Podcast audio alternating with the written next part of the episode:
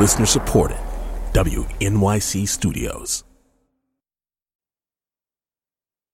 We don't sit around the dinner table and talk about death. We might bring it up one time or, you know, say, you know, I'm being cremated. Well, you know, I'm being donated to U C L A, and then pass the greens, you know, so.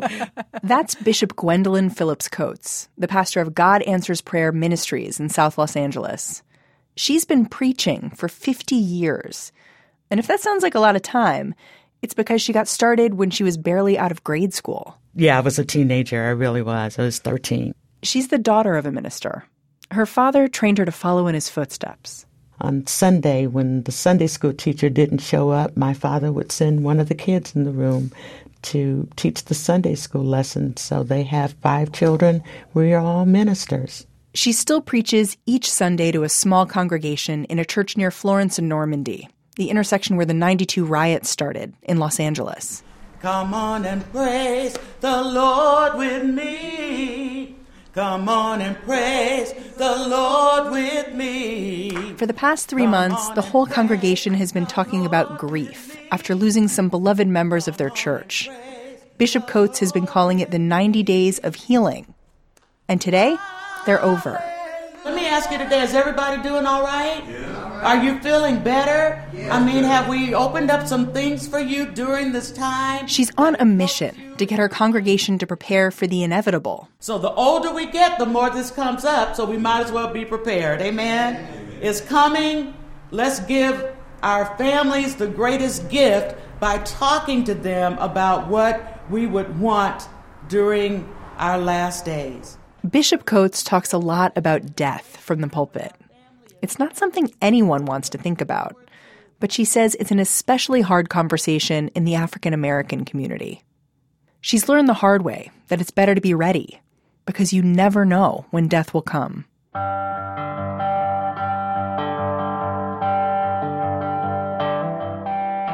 I'm Mary Harris, and this is Only Human. Today on the show, preparing for the most basic fact of life, that it doesn't last forever. Bishop Coates began thinking about how we plan for death because of an experience she had with love. This is how she talks about her first husband, Leander. Oh, this man was... Uh, I'm, I'm just sorry he wasn't able to write a book to help men know how to treat a woman, or I should say, a king that knows how to treat a queen. I wish he wrote that book, too. Yeah. She met Leander when she was in her forties. She thought he was the man she'd be with for the rest of her life, but they were married just three years. It's been almost fifteen years now since he died, but she can still remember how it happened in vivid detail. I was waiting for him to come and take me to lunch, and he didn't show up. Now, this was a very punctual man who was always on time and would end up with flowers. I kept trying to call him, and I couldn't reach him, and this was very unusual, and I got this pain in the pit of my stomach that said something's not right. She finally was able to reach her son at home. I said, I need you to run up the stairs and see if he's laying in the bed, maybe not feeling well. My son got to the top of the stairs and started screaming at the top of his lungs because he saw Leander crumpled in a fetal position with blood coming out. Leander had had a brain hemorrhage. He was airlifted to a hospital in Seattle, not far from where they lived. I jumped in my car, and when I got to my car, I had this feeling that says, he's gone. And I immediately looked up in the sky and said, Lord, I'm not ready.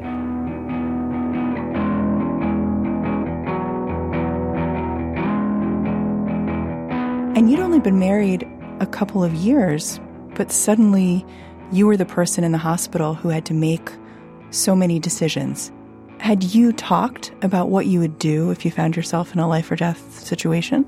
No, not with him.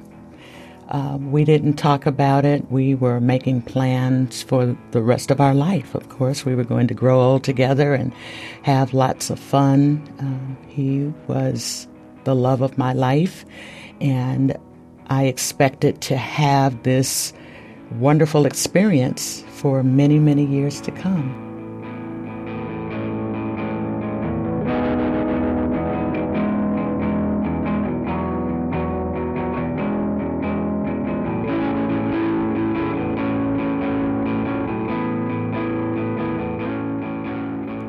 Leander was in the hospital on life support for a week while Bishop Coates was sleeping on uncomfortable chairs in the waiting room, bathing in the sink, and trying to figure out what to do. When it was clear that he wasn't going to survive without the machines, she had to make the call to let him go. All of us knew that Leander, who was this big, uh, wonderful person with a melodious voice that once you heard it, you always wanted to hear it again. He was so full of life. We all knew that he would not want to be in a vegetative state, so we prayed. So did you ever second-guess yourself when you were making this incredibly hard decision? Not while I was making it, but I certainly second-guessed myself afterwards. It haunted me for a while. I keep going back to the fact that I said, Lord, this is your child. He's my man, but he's your child. So knowing that I submitted to the will of God gives me peace. It was at this point that Bishop Coates made her ministry about helping other people think through and prepare for death. She wanted to save others from being haunted like she had been after deciding to let Leander die.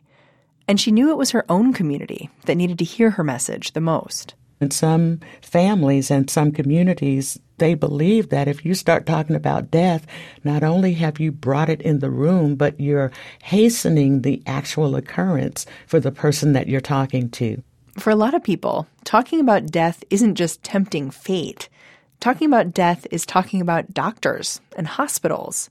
And Bishop Coates says for African Americans, interacting with doctors is fraught, like it was for her parents. My mother and father used to say a lot, I don't want to be a guinea pig for my doctor, because they had lived a very long time. And my father, in the thirties, he had seen relatives who had gone out for a walk and they never saw them again. And the stories in the family were that that was during a time when peop- when the medical professional would literally go out and put a bag over the head of African Americans and take them into hospitals and kill them, dissect their bodies, and try to see if there were diseases or if they were any different than anyone else. I mean, if you really think about it, the Tuskegee Project was, you know, a long time ago, but it wasn't until recently that the African American community was even given an apology by our government. The kidnappings she's referencing were rumored to have happened a century ago in the South. In Black communities, stories circulated about so-called night doctors, and their existence was easy to believe because there was a history of doctors experimenting on African Americans. The Tuskegee Syphilis Study is the infamous experiment started in the nineteen thirties by government health workers. It tested how African American men reacted to syphilis if it was left untreated. The study continued well after there was a known cure for the disease. So the distrust of the medical profession means that I'm not sure that my doctor always has my best interest at heart. Bishop Coates says that distrust makes people push for every last treatment. I've seen people who have had absolutely excruciating, horrible deaths, who have died on dialysis machines, who have died in so much pain that the mortuary has difficulty in reshaping the the last look on their face so that they can be viewed at a funeral. Death is inevitable, but Bishop Coates believes we can and should control how we die. So she spends a lot of her time talking about hospice care, which is meant to help people find comfort at the end of life, instead of trying to cure them. Fewer than a third of African American Medicare patients get hospice care, compared to half of white patients. Bishop Coates wants to help more people make plans. And then we get on with the business of living, and living each day as though it's our last, because we certainly don't know.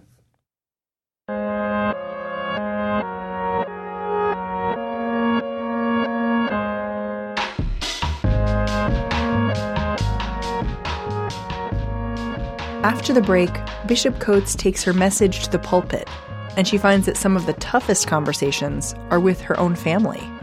I'm Mary Harris, and this is Only Human.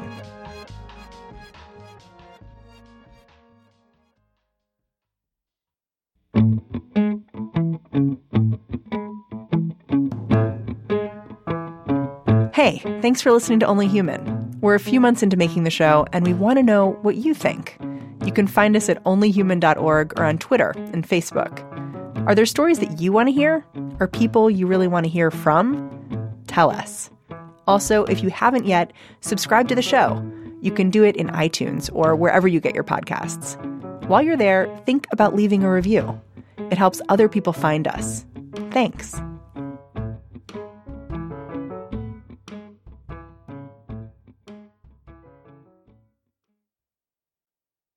This is Only Human.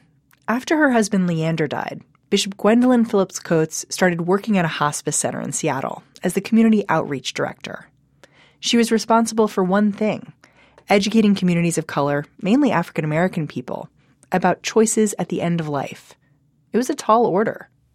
Hospice has been a very difficult topic to approach for people in the African American community who, first of all, they're underserved medically. Second of all, there are some historical factors that have led certain populations to believe that the medical profession doesn't really care about you. They're trying to kill you, in fact. Now, there's a another side to that, and that is that doctors don't have the same comfort in talking to people about hospice care as I think I do. They're not that comfortable talking to you about hospice care until there's nothing else they can do.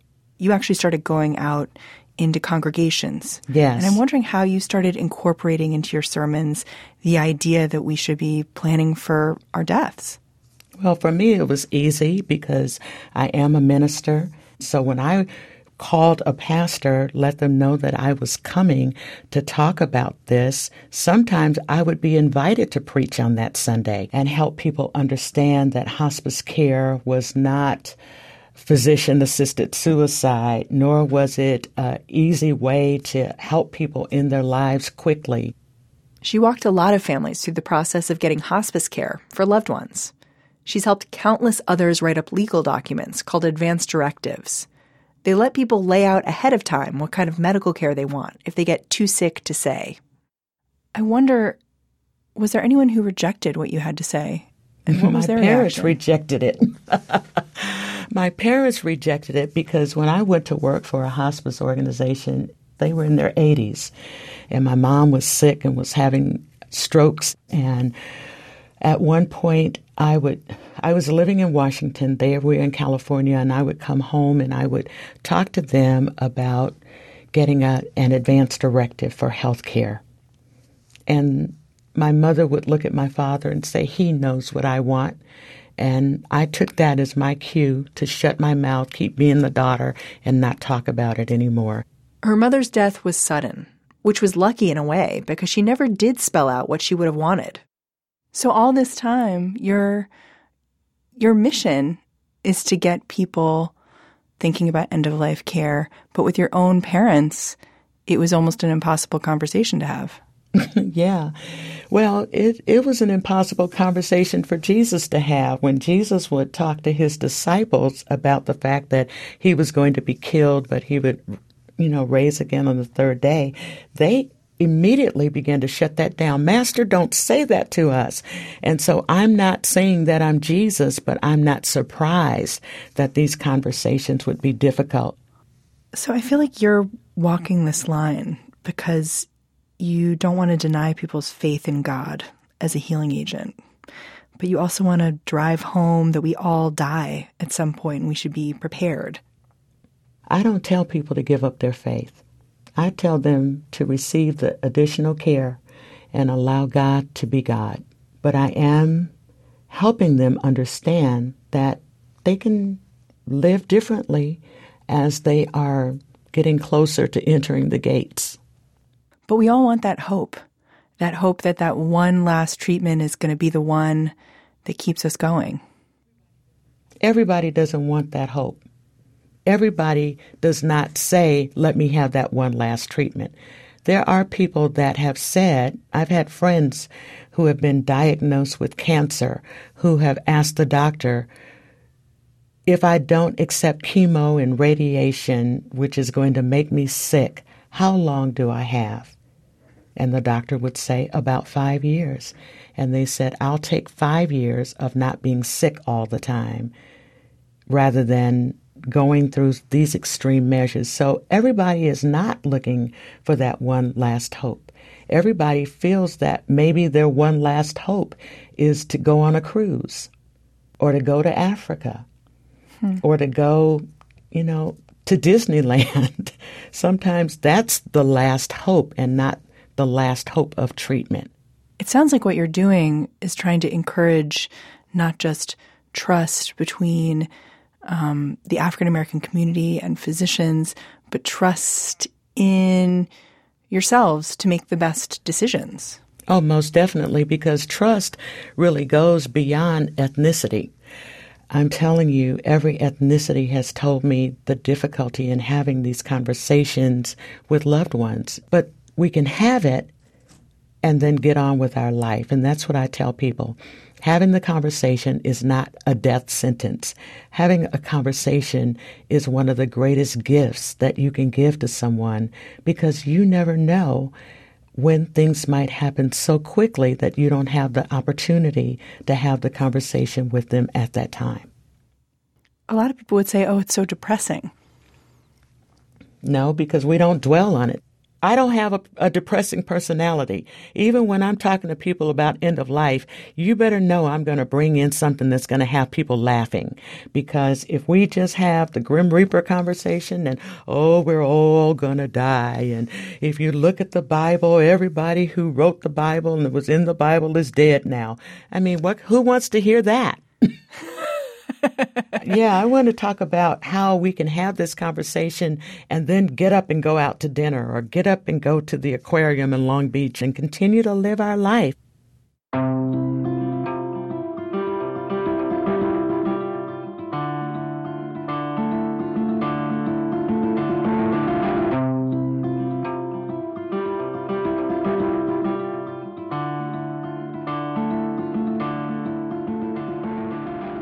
Bishop Coates moved to Southern California a few years ago after her mother died.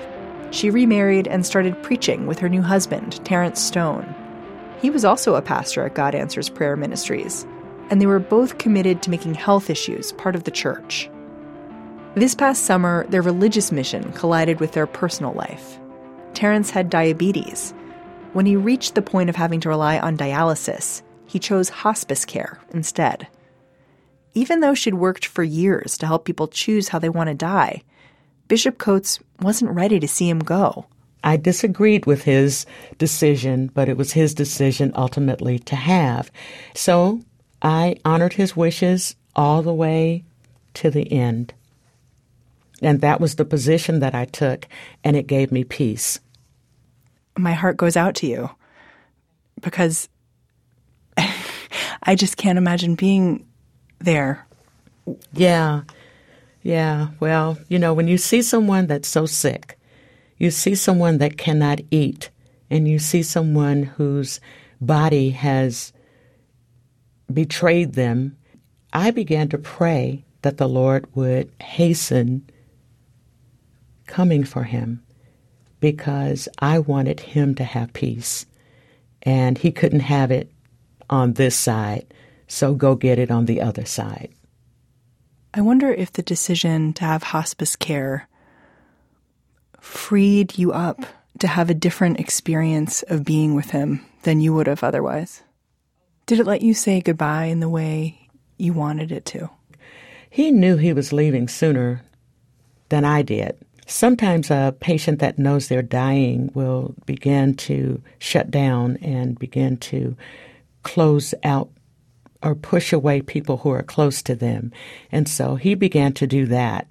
And I even honored that, because we'd had our time of talking. He had put in his advance directive that he didn't want anybody holding his hand all the time and rubbing him. And he didn't want all that talking and I love know, that he put that detail and, in. Yeah, he did all of that. So, you know, he got what he wanted.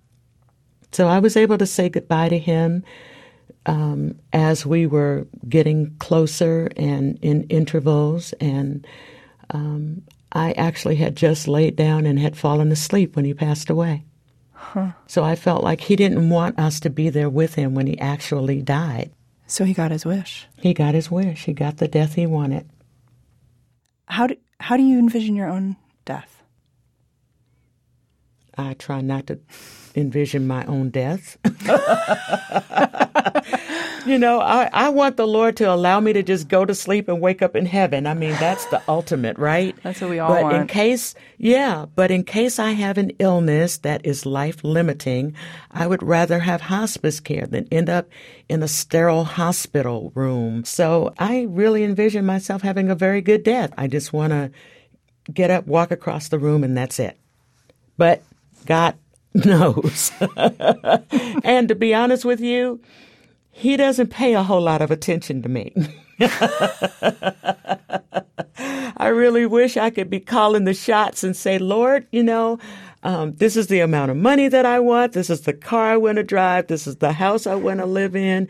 And if you see fit for me to have another tall, dark, and handsome in my life, this is exactly what I want him to look like. And uh, God's not paying me any attention. I'm trading my sorrow. I'm trading my pain. I'm laying it down for the joy of the Lord. Go Thanks so much, Bishop Gwendolyn. You're so welcome, and thank you. That was Bishop Gwendolyn Phillips Coates. I'm trading my pain. I'm laying it down for the joy of the Lord. Come on, sing. I'm trading my sorrow. I'm trading my sorrow. I'm trading my pain. We want to know what this episode brings up for you.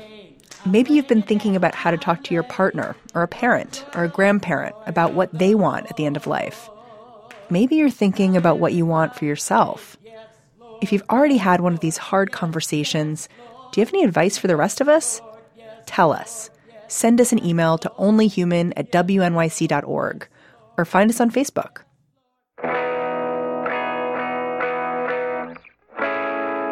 Only Human is a production of W N Y C Studios. This episode was produced by Paige Cowett and edited by Molly Messick. Our team includes Amanda Aronchik, Elaine Chen, Kenny Malone, Fred Mogul, and Catherine Tam. Our technical director is Michael Raphael. Our executive producer is Lital Malad. Jim Schachter is the vice president for news at W N Y C. Special thanks this week to Wynn Periasamy and Lena Walker. And also a big belated thank you to Paul Schneider. His fingerprints are all over last week's episode. We truly couldn't have done it without him. I'm Mary Harris. Talk to you next week. Support for W N Y C's health coverage and Only Human is provided by the Chirina Endowment Fund, the Hearst Foundations, Jane and Gerald Katcher, the Iris and Junming Lee Foundation, the Robert Wood Johnson Foundation, the Simons Foundation, the Alfred P. Sloan Foundation, and the Winston Foundation.